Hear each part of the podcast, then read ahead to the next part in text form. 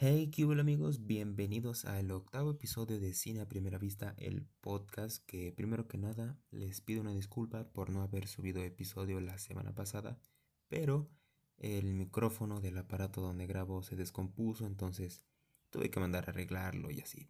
Pero ya andamos de vuelta.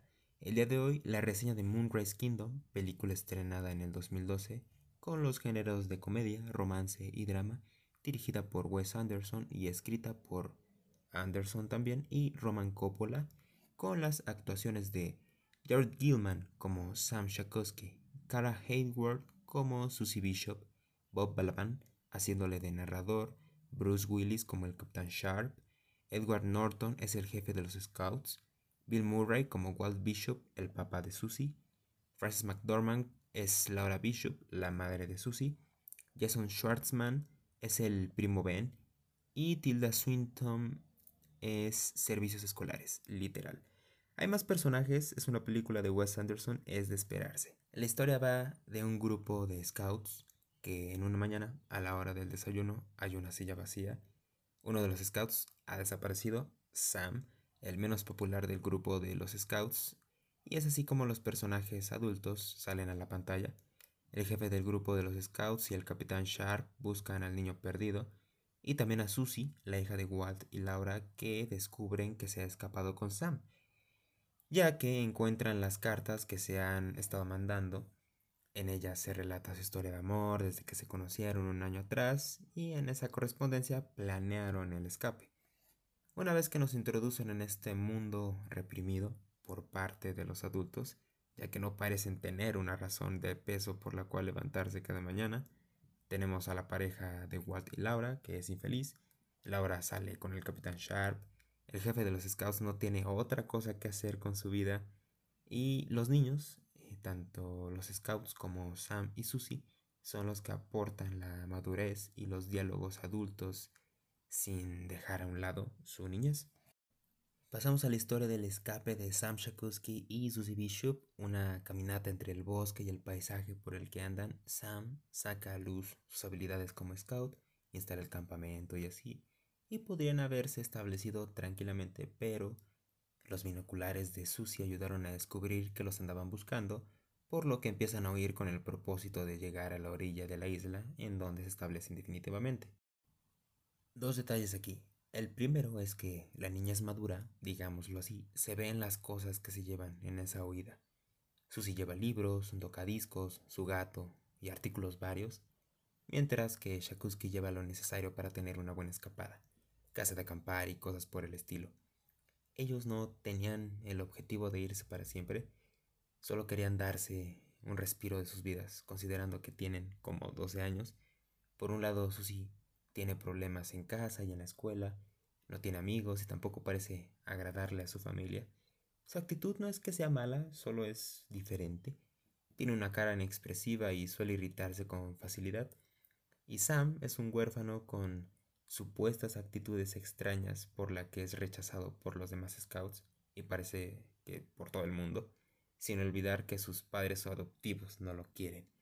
Prácticamente los dos jóvenes eh, protagonistas se encuentran solos en ese mundo y que se conocieran, se escribieran y ahora estén solos en una isla es más que suficiente para que ambos se sientan complementados.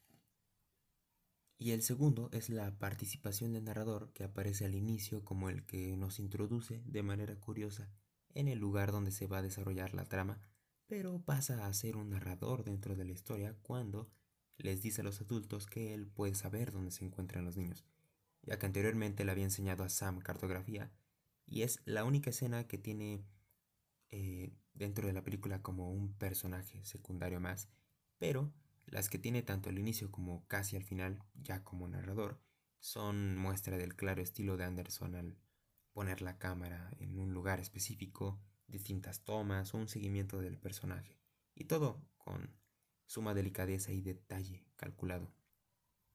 Volviendo a la historia, los adultos encuentran a la pareja de niños y se los llevan a cada uno respectivamente. Tenemos a los papás de Susie regañándola y ella mostrando sus sentimientos discretamente. Y a Sam, que al ser huérfano, el capitán Sharp se queda a cargo de él mientras servicios escolares llega a la isla donde están. La cosa aquí es que debido a su historial, lo van a llevar a una clínica de electroshock para que disque rehabilitarlo, cosa que ni el capitán ni el jefe de los scouts están de acuerdo.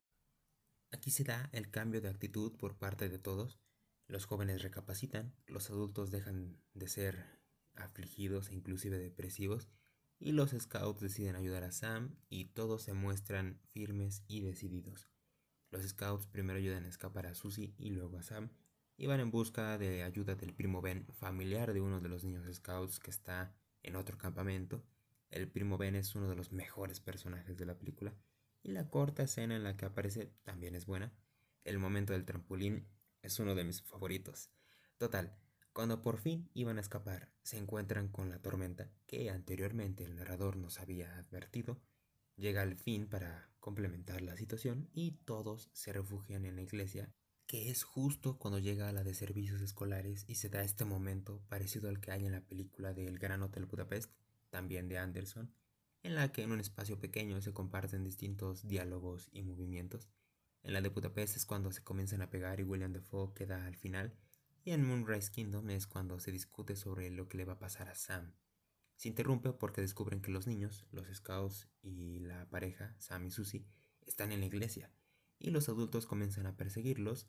La pareja llega a donde se encuentra la campana de la iglesia y antes de que salten llega el capitán Sharp con la buena nueva de que quiere adoptar a Sam él acepta, cae un trueno, casi mueren, pero al final todo sale bien. Sam y el capitán viven bien como padre e hijo.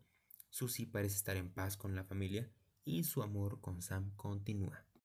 El estilo de Wes Anderson está presente de principio a fin, desde la puesta en escena, los diálogos, la historia, todo. Anderson ya dejó su huella bien marcada. Están las tomas del narrador, que algunas son parecidas a las que salen en El fantástico señor zorro, otras de sus películas el poner al personaje fijo mientras está el diálogo en curso, tanto en el centro como en uno de los extremos, muy de Anderson. Y una vez escuché que Anderson estaba, no recuerdo muy bien si estudiando o le gustaba la arquitectura, de ahí que su cinematografía sea tan simétrica y que la dirección del arte y la puesta en escena estén sumamente cuidadas. Hablando de la historia, que esté desarrollada por niños en esta travesía amorosa hace que sea más apreciada si en cambio estuviera hecha con jóvenes Aún así, la tensión persiste por el hecho de que ambos, dentro de su inocencia, sean maduros con su manera de expresarse y hacer las cosas. Y es una película disfrutable y si no conocen a Wes Anderson es una buena opción para adentrarse en su manera de contar historias y abrirse paso en los mundos que plantea. No es una obra maestra y tampoco el mejor director del mundo, pero pues sí tiene un estilo muy característico en sus películas que puede que les guste o no y está bien cualquiera que sea de las opciones anteriores. Y con esto otro episodio ha llegado a su fin. No se olviden de darse una vuelta por las redes sociales del podcast, en Instagram como arroba cine a primera vista y en Twitter como arroba cine a primera. Compártanlo con todos sus amigos, familiares, conocidos, etc. Y en donde sea que lo escuchen, suscríbanse. Mientras tanto, yo me despido. Espero que se encuentren muy bien, cuídense y muchas gracias por haberme escuchado en esta nueva ocasión. Y recuerden, no se olviden de ver más películas.